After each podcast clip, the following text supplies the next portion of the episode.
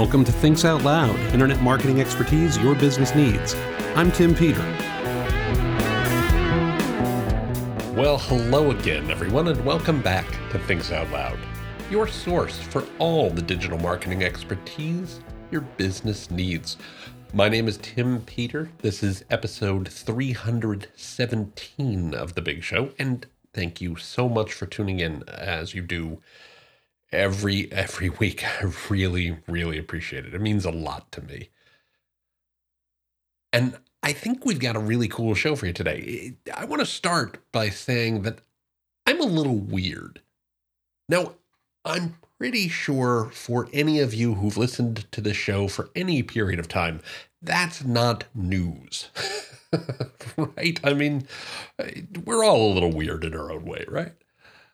But I look forward every quarter. I eagerly look forward to the earnings calls from Apple, from Google, from Facebook, from Amazon, from Microsoft, from IAC, from uh, Spotify, from a whole host of other companies each quarter to get a sense of the pace of digital transformation, of how quickly the marketplace is evolving.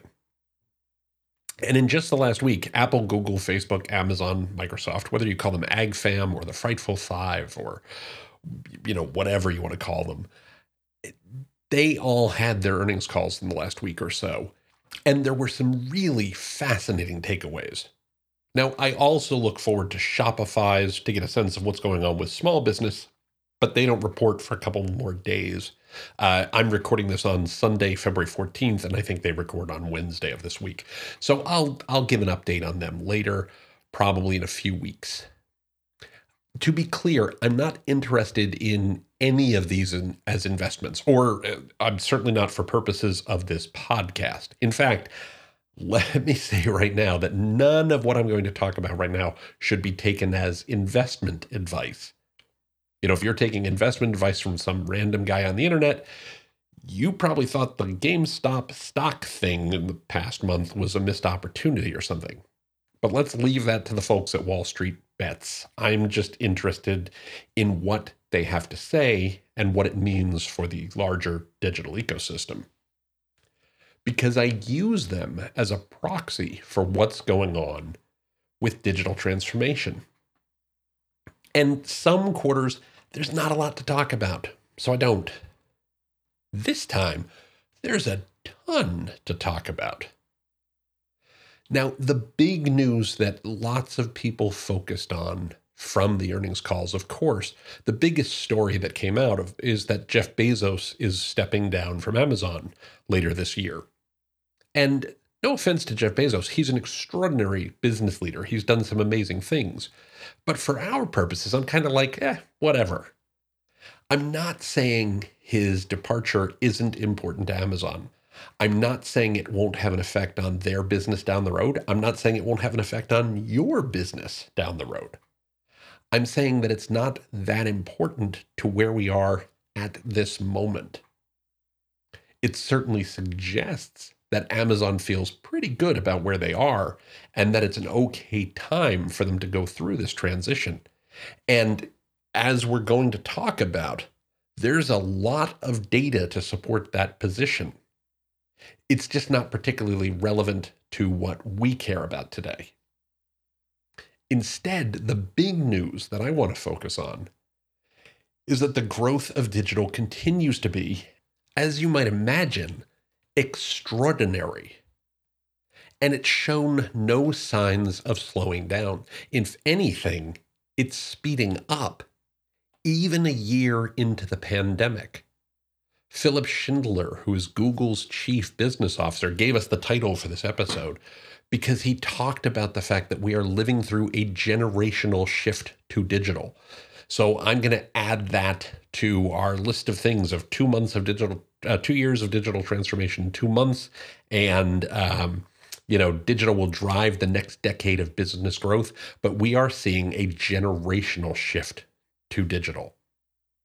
And just to give you some specific examples, Apple hit an all-time quarterly services record. I'm not talking about the sale of, you know, phones or iPads or Macs. I'm talking about people signing up for their services. They now have 620 million paid services subscribers, up from just 140 million a year ago. Microsoft saw a 34% increase in its cloud business, which is amazing when you consider it was already doing many tens of billions of dollars per year in revenue. Facebook had a 31% lift in its advertising business year over year in Q4 alone, up from what it had been in each of the prior quarters. All of these companies did all of these things while also growing their profits and while also incurring additional COVID related expenses. That says an enormous amount, just a ton, about who's winning. The Frightful Five, AgFam, whatever you want to call them, are crushing it right now. This moment was made for them, and they were made for this moment. And that's the broad implication for you. Now, to illustrate why this is such a big deal, I'm going to narrow this down to just two big players, two of them for a moment Amazon and Google. Let's start with Amazon. And I'm going to throw a bunch of numbers at you. If you don't know the exact numbers, don't worry about it. I will post a link to them in the show notes. The key is the scale we're talking about here. Amazon added a half a million new employees. They added 175,000 new employees just in Q4 of 2020. Now, obviously, Q4 is a big quarter for them, but in 2019, they added 50,000. So they added two and a half times more employees in Q4 this year, this past year, than they did in the prior year. They increased the square footage of their fulfillment and logistics network by over 50%. These employees accounted for almost $126 billion in quarterly revenue, with a 38% annual top line volume growth, a 30% growth in AWS revenue year on year, and an 84% increase in annual profits year on year. They did this all while spending $11.5 billion on COVID related costs. Just on COVID related costs. Now, I'm not 100% clear on what all of those were, but it included testing, precautions, all kinds of things. So, damn, that's a lot. That's a pretty healthy sign of growth in digital. It's also a pretty healthy sign of the rich getting richer. Now, let's compare that with what's going on with Google. Now, Google spent a lot of time talking about customers of theirs and what their customers did. So they noted that Petco saw a 100% increase in their e commerce business, largely due to curbside pickup and pickup in store. But Google also saw a 52% increase in Google Cloud revenues. Now, Google Cloud operates at a loss, and there's some reasons why that's probably okay for them right now. They're still trying to grow the business. But a 52% increase in revenues is pretty spectacular. And they still basically saw all of their earnings increases in ads of some kind. Now, obviously, they would like to diversify their revenue some, but that's not a bad number because it shows that lots of advertisers are finding utility and value from advertising on Google. And remember, they're investing in this advertising in the heart of a pandemic. So it speaks to the value they're finding from digital. Now, one of the things I found most fascinating was throughout their earnings call how much Google focused their story on e commerce and retail. They get that right now it's somewhat existential between them and Amazon in terms of where consumers choose to browse, to shop, and to buy. More importantly, and this is why Google cares so much, it's about where customers start. Where do they begin their journey? be prepared because I'm going to talk a lot about this in the next few weeks. But we're living through, we're witnessing right now sort of a cold war between Google and Amazon at the moment. It's not the only one. Obviously, we've got pretty serious sniping between Apple and Facebook. And then Microsoft is going against Google and Facebook to a degree. But for today, we're going to stay focused on Google versus Amazon. And I want to be clear I'm really not taking sides in this. Well, actually, that's not true. I'm totally taking sides in this. I'm not taking sides in favor of one or the other. I'm more like uh, the actor Ken Watanabe in the Google in the Godzilla movie. You've probably seen the meme of you know let them fight, right? Because the more they fight when they're fighting, you win. As a consumer, you win because they need to make better products and services to attract your interest and your action. And you often win as a business because they need you and what you offer to continue to attract that consumer interest. Basically, a strong, healthy, competitive marketplace where people are going at it is good for us all in the longer term. But let's be clear this is a battle. It's a battle for the hearts, the minds, and eventually the wallets of the consumer. Google is talking so much about e commerce because they recognize that when people have learned to start at Amazon when they're looking for something to buy, that means that's an op- that's a lost opportunity for Google to enable that transaction and, let, and let's be really clear, monetize that transaction. And of course, Amazon recognizes the more that they can get people to start with them, the more they can expand the things they offer so that people continually come back to them again and again and again.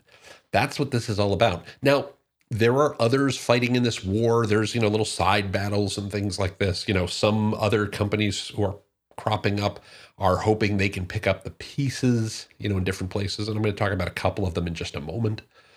But the reality remains that this is hugely important. This is this generational shift, and people are trying to find their seat at the table. Now, how do you do that? How do you find a seat at the table? Well, I've said many times that there are only two ways to win in digital. One is you are the dominant player. That is, you get big. You are the place everybody goes. Or two, you are a differentiated offering. That is, you own a niche. So I typically position it as you get big or you own a niche, but the technical terms are you become the dominant player or you're differentiated. And in reality, that's not actually true. In reality, there's only one way to win, and that is you must be differentiated. Becoming the dominant player is itself a form of differentiation. It's just that their differentiation is that they're the one stop shop. You know, Google, you find, organize, and make available all the world's information. Or in Amazon's more succinct phrasing, you're the everything store there's a lot of misconception about what it means to be differentiated. And my friend Mike Moran has the best definition I know or have ever heard. Because differentiation isn't just something that makes you different, it's a difference that customers are willing to pay for. If they're not willing to pay more in money, in time, in attention, if they're not willing to go out of their way to find you, you're not differentiated.